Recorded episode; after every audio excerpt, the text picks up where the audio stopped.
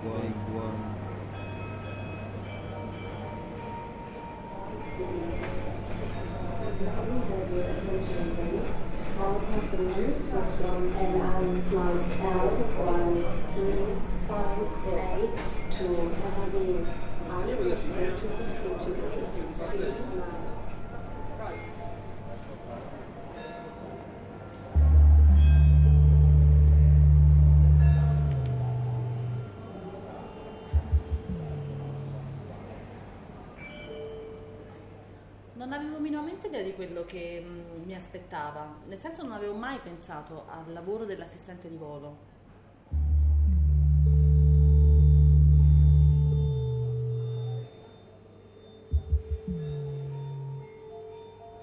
Quando ho cominciato a fare questo lavoro sono stata, eh, mi si è aperto un mondo di possibilità che io non immaginavo, cioè io non immaginavo di fosse così semplice partire domani e farmi una cena a New York e, tor- e dopodomani essere di nuovo in Italia e poi dopo quattro giorni magari fare un pranzo a, a Los Angeles e poi ritornare, cioè ha cambiato la mia idea del tempo.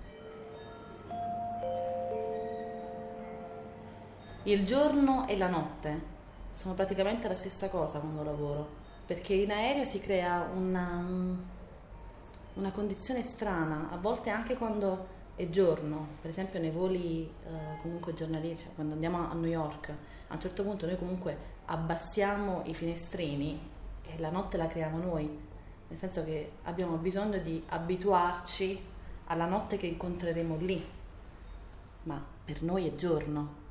Quindi è come se devi davvero imparare a gestire i tempi, è, è complicato, così come anche quando eh, spesso io torno e magari sto sveglia da 24 ore perché uh, magari ho fatto una giornata intera sveglia a New York, poi partiamo alle 10 di sera eh, di là per tornare in Italia e, e quindi attraversiamo tutta la notte, la nostra notte e arriviamo in Italia che è mattino, ma per noi è notte. Io ho una incredibile voglia di dormire, ovviamente, e quindi cambiano anche le mie ehm, relazioni, cioè, le persone che ovviamente mi conoscono, le vicine, gli amici, il mio ragazzo, la mia famiglia, sa bene che quando io torno, per me è notte, non è il loro giorno, quindi io devo assolutamente riposare.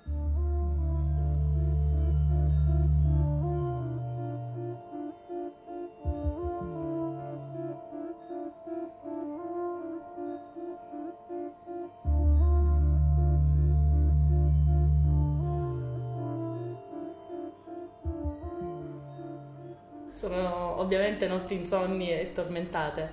E spesso noi ricorriamo a um, medicinali per dormire. Molti colleghi prendono la melatonina per dormire, ma quando fai questo lavoro per tanti anni ti si sconvolge completamente il tuo ritmo interiore e il tuo tempo interiore. Quindi uh, alcuni ricorrono anche a volte di medicinali, di sonniferi. È un po' difficile gestire, cioè il nostro corpo comunque ha bisogno di un equilibrio. Noi questo equilibrio non riusciamo mai a trovarlo perché um, non è che noi abbiamo scambiato la notte per il giorno, la scambiamo continuamente. E, um, così come la, cioè anche il nostro corpo eh, si chiede a un certo punto che ore sono. Se io rientro da un volo in cui ho perso la notte perché ho lavorato e torno in Italia stanca, ehm, mi arrivano comunque sul cellulare una serie di telefonate, di messaggi di persone che al contrario hanno tutt'altri ritmi rispetto a me. E, ehm, e non solo, quando perdi la notte, ovviamente da un punto di vista umorale ehm, ti fa stare male, rientri comunque in Italia che sei molto nervoso, ehm, vedi tutto nero io a volte rientro dai voli che sto veramente molto male, io metterei in gioco tutta la mia vita, cioè è incredibile quanto la stanchezza comunque influenzi le relazioni.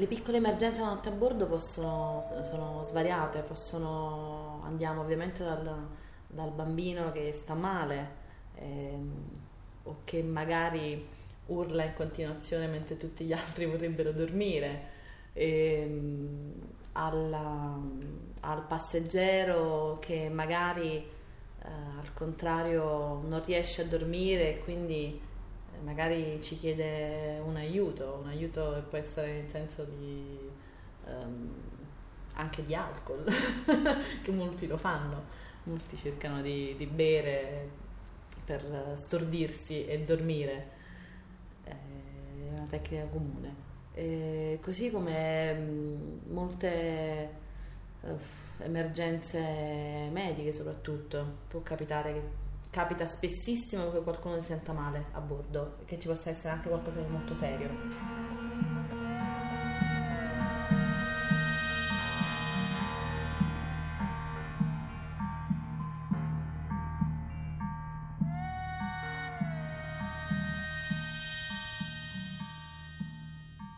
Capitato purtroppo che qualcuno morisse a bordo e lì la gestione diventa molto difficile perché è molto difficile mm, gestire gli altri passeggeri, insomma, non è molto um, semplice. A me personalmente è capitato un paio di volte.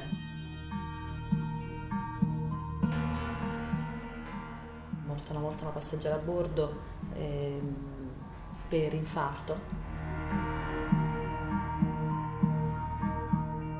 Ed era di notte. Era di notte e tutti dormivano, per fortuna se fosse stato di giorno sarebbe stato molto più difficile gestirla. E invece era notte e tutti dormivano e non si sono resi conto di quello che stava succedendo. Di giorno sarebbe stato più difficile perché le persone erano sveglie e quindi la zona posteriore poi è la zona più frequentata dai passeggeri perché in genere è una zona dove eh, ci sono comunque le bevande quindi eh, loro si svegliano per bere e vengono dietro dove ci sono anche bagni, dove ci siamo noi. Quindi vengono da noi a chiederci uh, cose. E, um, avrebbero sicuramente notato la signora uh, stesa a terra di giorno, di notte no, non, non, è successo, così come um, sono successe altre, de, de, de altri tipi di emergenze e la notte in questo ci ha aiutato perché non, nessuno si è reso conto, dormivano di quello che in realtà stava, stava accadendo. E la notte in questo senso ci è amica perché ci permette di gestire meglio determinati tipi di emergenze a bordo.